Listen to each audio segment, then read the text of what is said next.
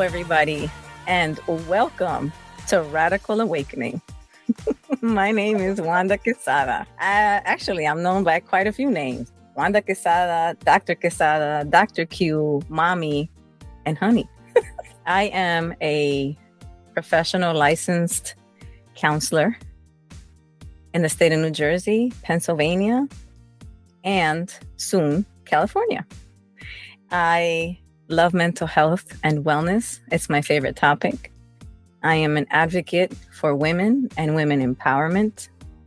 I love my background, which is that of a kick ass woman of color.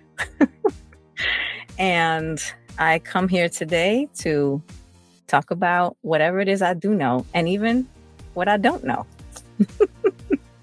My name is Michelle Bunting. I consider myself a vibrational healer. I've built a practice that includes the ability to transform ourselves through sound healing sessions and events, through vibrational coaching, through spiritual mentorship. And I've pretty much designed a practice that really allows people to come where they are and be able to interact on the level that they are with their journeys, which I really love.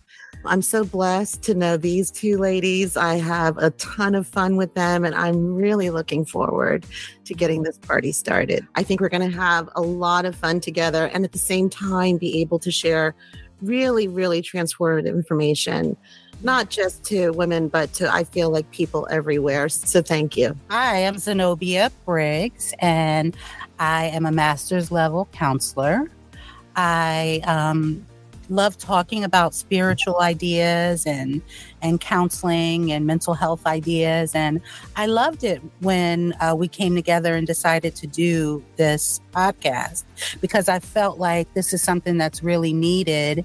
And it's an area where we all have a lot of diverse ideas that kind of come together. And i felt like it'd be a great place to share that with you. I like working with women um, and I like talking about relational issues, transgenerational trauma, which are issues of people of color, and also the majority culture uh, that have been passed down through generations and how it affects us now. There's so much to delve into, and I can't wait to get started. I'll turn it back over to Wanda. All right, ladies.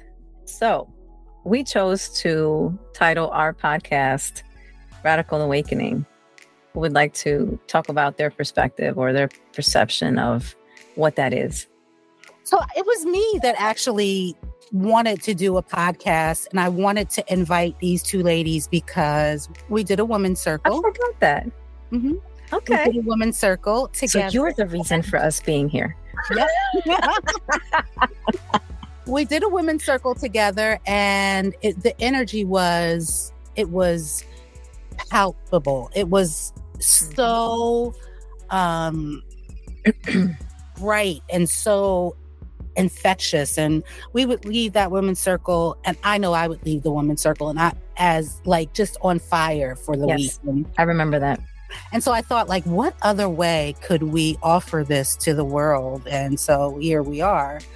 I think what michelle hosted the women's circle i was a um a co-facilitator mm-hmm. and um, i added like the mental health component to it but michelle yes. really talked about the um, vibrational healing component to me radical awakening is the idea that m- my mental health and my vibrate my body my my spiritual health can work together in tandem to help me to create the life that i want but first the healing part happens. And that is the understanding that I own my experiences, that I own what has happened to me for the most part. Michelle would say for everything. And as I do more and more of that, I see my life change in the direction that I deliberately cause it to go in. What do you think, Wanda? I think radical awakening for me is this process where you let go of what you've been taught about who you are, what you are, what your purpose is. Mm. I think radical awakening really allows you to see yourself in the way that you are meant to be raw untouched because we live in a world that tells you a lot of things about who you're supposed to be or what you're supposed to achieve and where you're supposed to end uh, at certain phases of your life. So I think that I have been on this long journey and, you know, coming to that women's circle was more of what allowed me to solidify that what I already knew, which is that I can just be myself without that worry that I will not either be worthy or useful or purposeful, and that everything is meant to be the way that I have lived it because I can just write my own story all the time and I can rewrite it again and again and again. It could look however I want it to look. That radical awakening is just that eye opening moment where you say, oh, everything's cool. I'm good. I can achieve and anything I want. I can do anything I want. I can plan for whatever I want and and it's okay. It's okay. I think I also came to a point where I was like, I don't give a shit what anybody thinks about me either. Mm-hmm. and that that was freeing. Mm-hmm. That's also radical awakening. Absolutely.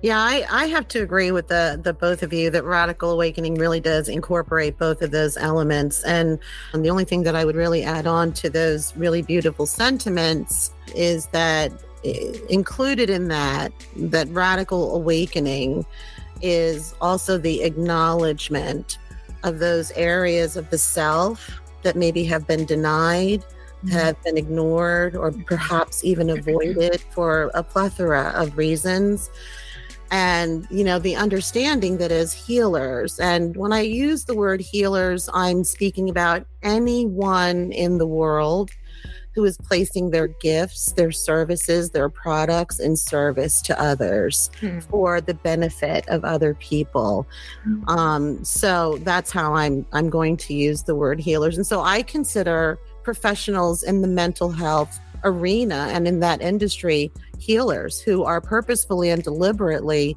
moving out into the population and saying yes raising your hand and saying i am going to bring everything i am and everything i know all of me into a space that's dedicated to only helping you.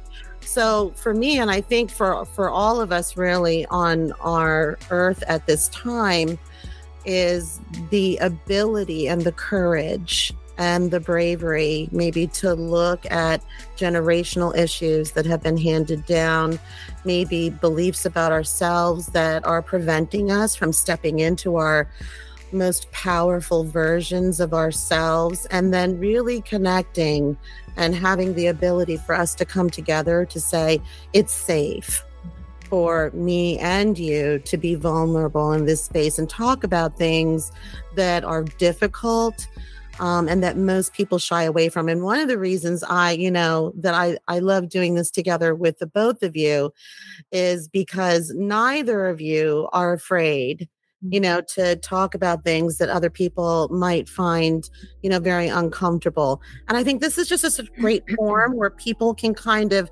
you know kind of tune into our conversations you know, and without the pressure of being looked at or having to say anything, and then have that ability to take what resonates with them and maybe not, you know, and put down maybe what doesn't and have that. Freedom. So I, I feel like, you know, what we're going to really do here is to come together. And whenever more than one person comes together, you've exponentially you know, magnified that intention throughout the universe, you know, to place our hearts in service in this way. But for me, it's, it's, it's, it's, um, radical awakening is discovering how much courage we each of us had inside of us mm-hmm. and then how we're going to use that to become, yeah, to me that's that but that's what that means in a nutshell. Of course there's all little nuances but i think between the three of us we've covered it pretty well. Don't you wish we could discover that in our 20s uh, you know. where would where would i be you you would be a monster. You would own the world by, by now. You, but in a healthy, good way. In a healthy, good way. Yeah, I know. All right, because hindsight is always yeah 2020 i think about that you know i look at my children now who are mm-hmm. who are in their 20s and you know and also 30 and saying man if i if i knew this you know how how much what level of freedom would i be operating at you know one of the things Yeah. i love that you said wanda was you know coming to that cognitive moment when you made a decision really not to care what other people thought about you Yeah. and how you know how freeing that felt and everything is energy and freedom feels a certain way and that you connected with that freedom um, and it's one of my goals in this podcast to hopefully for all of us to share information that will allow other people to feel that same freedom that you felt I hope so. yeah That'd be wonderful. I often think about that. Why does it take until our later years to discover these truths? They've been here all the while. I think until recently, though, um, very few of us knew how to um, how to access the truths. You know, they like they've been there, but like I don't think that the older women in our lives, most of them were really talking to us about you know this idea of creating your life and thinking about you know how you want your life to be and considering like what am i doing to create what i'm seeing right now and what do i need to do different to create Yeah. something different? What are the stories i'm telling myself? I don't think those are conversations that were ever had there has been a significant shift in our um, consciousness over the last i'd say 10 years. How fortunate for our children that are in our tw- in their 20s or in their teenage years now I definitely didn't have anybody to teach me any of that growing up. None of the women that I was surrounded by, from my mother to aunts to, you know, just family, friends, and things, no one else, I don't think, ever had conversations with me about that part of understanding who I was. And like I said earlier, we live in a society that tells you pretty much who you're supposed to be. Mm. And if you don't fit in that pretty little box, you got problems. yeah a lot a lot of social problems as well Yes. identification Right. problems as well. And I think it's because our parents and caregivers really were born in a different time Mm-hmm. where, you know, societal, cultural, you know, thoughts really conveyed, you know, that if you conform to our system, if you change who you are, and fit this box, then you're going to receive approval. And I think that's really where conditional validation outside a sense of mm-hmm. worth came from. And do deference to them. And i love what maya angelou always says you do better when you know better. Mm-hmm. Right? So i think that you know all of us can say that you know they probably did the best they could with what they knew.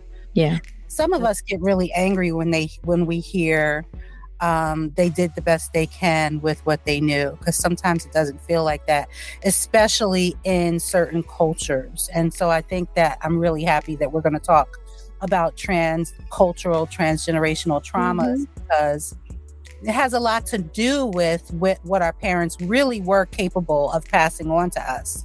And also, like, if you've noticed that there's been like a shift in our communities to doing more natural things and and focusing on spiritual the more spiritual rather than the more western way of being now Mhm. which is kind of like taking us back to where we came from. We were taught, you know, a lot of us were taught that those ideas were barbaric. Yes. you know, you did those things, there Stone Age. wrong with you. Yes. And now we're kind of going back to that. There was wisdom and all of that that we Yeah. were deprived of in some ways. And so Yeah. I can't wait to have that discussion. I think that I think that, that was going to be next next time. I think. I think. think so. hmm Since we are going to eventually have that discussion about cross cultural issues, can we all just talk about what our cultures are so that Yeah. you know our audience doesn't have to assume? Wanda, do you want to go first? Sure. Since I keep getting volunteered first for everything. That's because you're the first lady. Hey, I will Um, take it. Thank you. I feel like I come from the United Nations. my biological parents, um, my father was Puerto Rican, born and raised, uh, came here in his early 20s and was very much Puerto Rican till the day he died. He, he never really acclimated to the American culture, although he did speak English and things like that. My biological mother was born in the Dominican Republic, but her father, my grandfather, was Puerto Rican. And her mother, if I am correct, was uh, part Haitian and Dominican. So it's a lot of culture there. And then later on in life, I was adopted, and my my adoptive mother is from Ecuador. I identify as uh, Afro Latina, and that's you know a conversation that we will expand on later on when we mm. talk about culture, like we said. Yeah. But people don't necessarily always accept that people can be from a specific culture and identify in a certain way mm-hmm. um, simply because either your skin is too light or your skin is too dark or your hair is too thick or not thick enough whatever the case is. But that's that's pretty much my background. So i was born and raised here but i did live in uh, puerto rico for quite some time in my youth which is why i retained the language so well. I am mm. a native speaker. Thank you Thank you for sharing that. Yeah. Um, I'll go next. Also, when you said the United Nations, it reminded me of a really funny story. Um, when I was a child, my mother had five sisters. She's from South Korea. Mm. And each of the five sisters married a very different kind of man. and so that's pretty cool. Yeah. so my one aunt, the oldest aunt, married a Korean man, but never came to the United States and didn't have children. Hmm. Um, another aunt married an Irishman and eventually settled in Florida. Another aunt married a very, very black man. I love Uncle Jesse, God rest his soul, from Mississippi and mm. they settled here in New Jersey. My mother married my father, who his lineage was his father was an American who was Native American Indian, Cherokee, and also African American. So mm-hmm. he was that blend. And he met my grandmother in Germany and they got married and then brought their family, which is my father, back here to the States. So my father emigrated here as a 12 year old wow. um, after the war was over and met my mother in high school um, mm-hmm. outside of Fort Dix. So they met at Pemberton High, went to the prom together, and he, and then came me. so my grandmother was German and also French. There was a rumor in the German side of the family that somebody was having some sort of relationship with a Jewish person, but none of that was ever born fruit. It was always just kind of a rumor, so you never know. um, I have been mistaken for Hawaiian, Hispanic, mm. Philippine. I have been mistaken for a lot of things other than what I what I am, which is, you know, I am the blend of many different cultures, for which I'm grateful. Because mm-hmm. growing up, when the sisters would come together, they would bring all of their children, which you can imagine they were every shade yes. left to the right. I love that. That's and, how my children are. Yeah, yeah. So I grew up thinking that that was normal yes. for a large part of my life, that it was normal for people to not look the same and still love each other. But it is normal it well it is normal right? And then you know I, it wasn't until my 30s you know that i started realizing that not really everybody feels that way. Right. But when we used to go out of course the mothers would get together at one of the aunt's house and all the children would be there. And of course some of my cousins were older and they would take us to six flags. Mm-hmm. and i just remember walking through six flags and my older cousins who looked very different from each other they were laughing because they understood that we were our group was was getting a lot of stares. People couldn't kind of figure that out and they were laughing. And I remember one of them said, it's because we're the United Nations. And at that time I didn't I didn't know what the United Nations was. So I'm tugging on his shirt and I was like, What's the United Nations? Yeah. You know, and of course he's like, you know, don't stop, stop bothering me. Um, but when you said that, that resonated with me. I felt like I connected with that with you. Yeah, that's wonderful. I mean, yeah. like I don't think that we really realize how mixed our cultures are because mm-hmm. you know my my biological mom passed, so there were many questions uh, unanswered for me. Um, and when I did my ancestry test uh, several years ago, I came to understand that uh, I was actually 37% African, so a combination of Nigerian, Ghanaian, parts of Africa. Um, and I was like, that makes total sense. Mm. So yeah, yeah, absolutely. I was named after my grandmother's favorite aunt, who was Aww. from France. Mm-hmm. And when mm. my mother was in the hospital, my grandmother begged her, mm-hmm. please, mm-hmm. please, you know, name her after my favorite aunt. Oh, that's sweet. Yeah, that's my thing. So, how about you, Zenobia? You know, it's very, it's different for uh, African Americans, I think, than for most, because we don't really have a good understanding of where we came from Mhm. before we ended up here. So it's so wonderful that the Mm. internet is here now, and there's so many questions about what we were told about who we were. My father was a very um we would call him like a mulatto looking kind of guy Mhm. they would always say that he was Creole. So I was told because his parent, his father, what came from around Mississippi, Louisiana, that they were Creole, and that my mother was um, East Indian and Blackfoot Indian.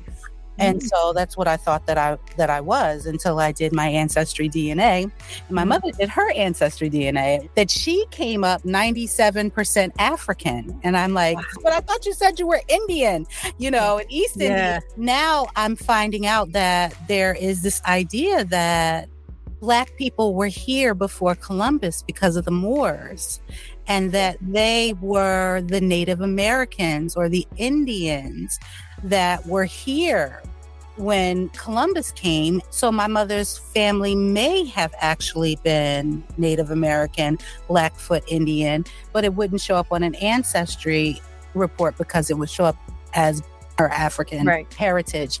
Turns out from my father, I inherited 37% Middle Eastern background. So Turkish, Levantine. I guess that's how you pronounce it. It's so interesting because I love that culture. And so Mhm. um, I wish he had to live long enough to know that about himself. Mm. Um, I, I'm curious about where that came from and just how that became. But I think that knowing, you know, I learned about my Nigerian background and that my mother said she grew up in, they migrated from Georgia to Florida and she grew up in Ybor City in Tampa, Florida. And I was told by a Nigerian person, a Nigerian friend, that Ebo, the Ebo tribe were the original Jews. So someone Oh. said they feel uncomfortable with saying original, right? Because we don't really know. But it's just interesting the little tidbits of information that you can get or that I didn't have about myself. What was propagated to me about being African. And I was just talking to someone about this. And I love the space to be able to talk about this and to be able to talk with people who are listening, even to like start to have a conversation Mhm. about being told that, you know, my history's pretty much started when the Europeans conquered Africa Mm. and that we were uncivilized people right. and that we we got here because we were, you know, brought here as laborers because we were running around naked, you know, with the baboons over in Africa. And someone said we were doctors and lawyers. We had a civilization over there. We Mm. were, you know, dentists and wives and homemakers and mothers. And I love that we've come to a place in our development that we're starting to learn the truth. Yeah. And so it's exciting. It was beautiful. Thank you, Zenobia. Yeah, there's I I wish that my curiosity would have led me to ask my biological mother more questions about our background because there's so many questions I have, you know, Mm. like you, Zenobia, you're like thinking you're a Cherokee Indian and this, that, and the third. And then this comes up and you're like, wait a minute, what? And and that's the same thing that happened to me. And I had this absolutely amazing opportunity to visit Ghana for the first time this year. Mm. And I gotta tell you, when I landed, I cried and it I felt like I was home. Mm. I felt this overwhelming energy and it was like I felt like I was where I belonged. Yeah. I don't know what that was all about, but I felt that way. And Like the same thing happened. back together. Yes. And the same thing, ironically, the same thing happened to me when I landed in Spain. Wow. Isn't that interesting? Yes, because I I have uh I don't know like twenty percent of me, twenty five percent of me is Spanish, and another fifteen percent is Portuguese. So, you know, I was just like, whoa, this is this is nuts. Yeah. you know and and also you know speaking to that you know how you you like you resonated with those geographic areas that are correlated to your own genetic history Yeah. you know the information that dna structure from those individuals that are now a part of your own dna structure there's a remembrance there's a there's a an unknowing of the Mhm. body at that i feel like at that cellular level like yes i know this place See, this is why I bought into your craziness, Miss Quantum Physics. Yes. this is why I bought into that because a part of me, like, you can't deny when you feel something, right? Because No. it literally, like, you can No. feel it in your body. Mm. And I remember um, I went to the Dominican Republic many years ago as an adult because I hadn't been there since I was a little kid. I went when I was a child, you know, a couple times, and I had very vague memories of the times that I went with my mother. And funny enough, when I went as an adult and my mom had already passed at that point, I remember walking through a certain area. It was uh, like a kind of like a downtown area of Santo Domingo. And I remember I was walking down, just minding my own business, looking around, shopping, because that's my favorite thing to do, of course. And sure enough, I, I turned the corner and it was like, I felt like something had spoken to me. Like I had been there before. Yes I didn't know where I was, to be honest with you, because if uh, you know, I, I didn't really know the area that well, but something inside of me felt familiar. And that's the same feeling I got when I landed in Spain for the first time, because I did a um, study abroad program Mhm. when I was in my, doing my bachelor's, my undergrad. I went to Spain and I, you know, I went to study further the Spanish language because at the time I was going to become a Spanish teacher. Unbeknownst to me, that was the worst job I ever had. But although I think teachers are heroes, I just wasn't one of them. And so essentially, I could understand that something something connects you something there Yeah. whatever that is like I, I like to consider that god to me it's god that connects you to everything from connection to people connection to uh, nature connection to life just connection all across the board so yeah it, it was an experience that i'll never forget. And so going to ghana i was like you did it girl. You came Mm. home. I was like i checked the box. That was pretty cool. But like I always say, energy never lies. And when you feel that energy moving in your body, there's it's really not to be denied. right. And I, I think that that's how our society, when I, I'm our society, I'm talking about the Western um, approach to living and being, has really moved away from that. That not trusting of the self, not trusting what we're feeling in our bodies, you know, not trusting what we're knowing in our hearts, you know, that heart coherence. yeah You know, I think that's so true, though, Michelle. I think people literally somewhere along the lines just lost the ability to trust what they Mm, felt to be true. I have always experienced that working with the Latino culture primarily in like mental health. I can never come to them from an angle of psychology. I always have to come from an angle of psychoeducation and like medical information. So in in Spanish, the the word counselor, right, like licensed professional counselor, does not translate to what it really is. You know, they only understand psychology and medicine. That's it. That's just how it's viewed. And so essentially, I, I have found myself many times. Well, first of all, they all call me doctor. Thankfully, I, I, I have a doctoral degree. so I fulfill the title.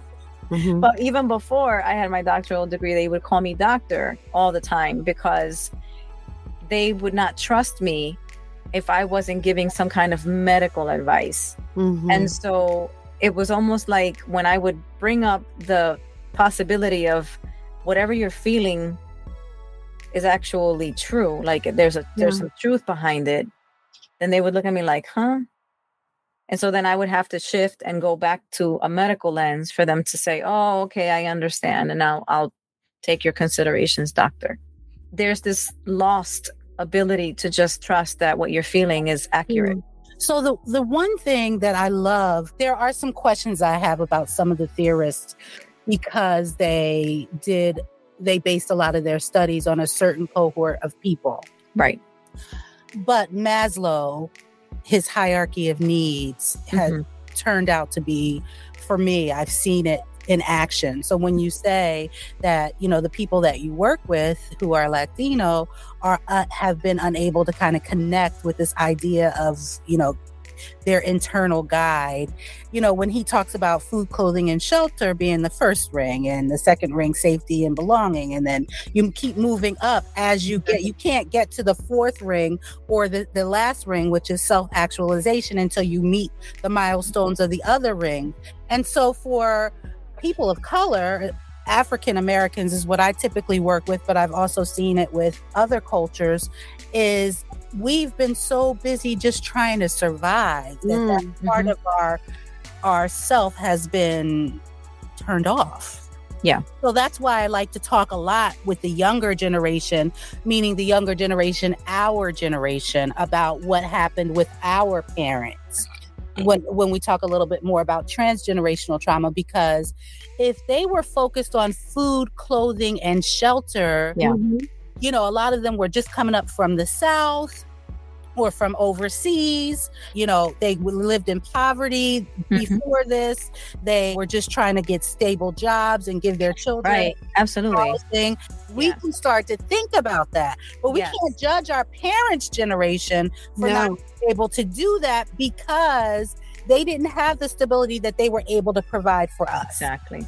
Right. So how do you even become a person that can listen to the inside voice when you're just trying to yeah stay alive yes essentially that's what yeah. that is yes yeah mm-hmm. Yep. and and for the latino culture right uh, which is like you know I, I, can see how it's like well if the doctor said that this is what yes. i need to do then i'm gonna do it because i don't have that inner voice that yes. can tell me hey you know this is what's going on with you but it's very fortunate for that culture to have been able to be in their own land and to be have doctors that they can trust because here African Americans don't trust the medical community. So we don't talk about psychoeducation and medicine. We talk about psychoeducation and spirituality because the medical community has done um, the Tuskegee experiment and they did Henrietta Lacks and they did all kinds of things to us that causes us not to really care for medicine. Well, Zenobia, I do have to say that um, when I talk about like the Latino culture trusts medical doctors.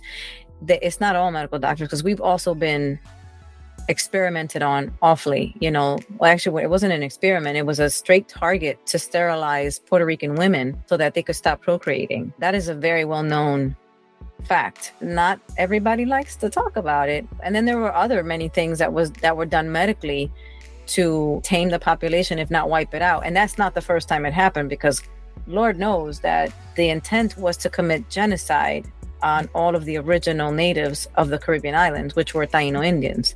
Mm-hmm. So it was like, okay, let's get rid of all the men mm-hmm. and just keep the women so they can be either slaves or toys.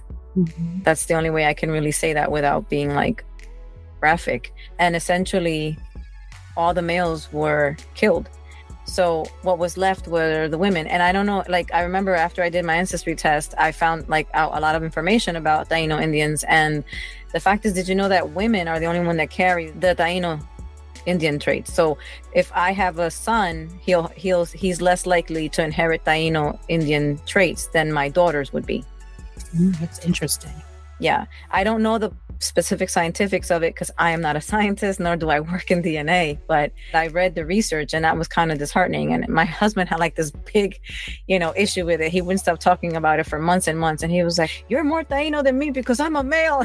I don't know. I don't know what to tell you.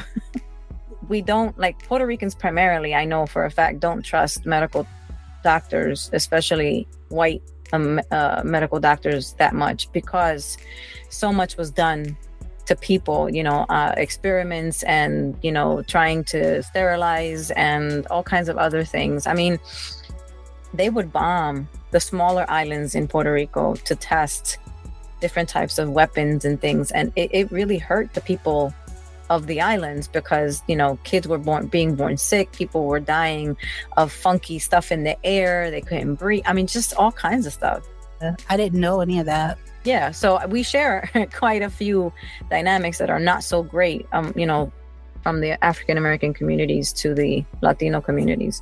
At the end of the day nobody wants to compare anyway because this is horrific stuff like you know. But I, I think that ultimately uh, there's a lot of dynamics that latino culture shares with african american cultures. I look forward to getting to know more about that. Mm-hmm. You know, I'm reminded of something that Zenobia said in the in the beginning of this particular segment.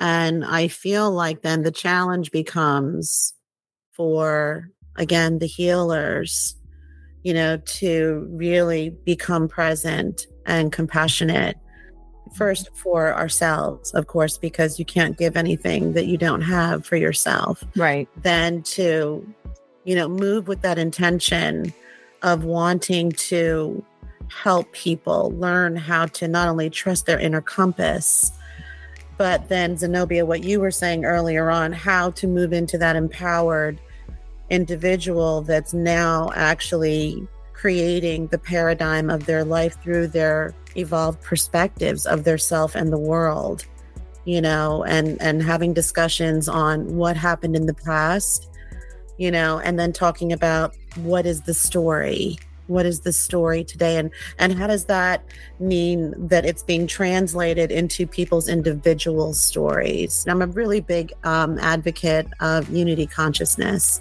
You know the idea that everything in the universe and everything in existence is love and was created from love that, that yeah. there's that there's one consciousness that is the love source that our journey as a race and now when i say as a race i'm talking about the human race is for all of us to be able to kind of circle back and come into that unified field of love together yeah you know and i'm i'm just really hopeful that some of the discussions that we can have can acknowledge what happened in the past that led people to this place and now what can we do you know to move forward so that we all can move into that unified place of love together?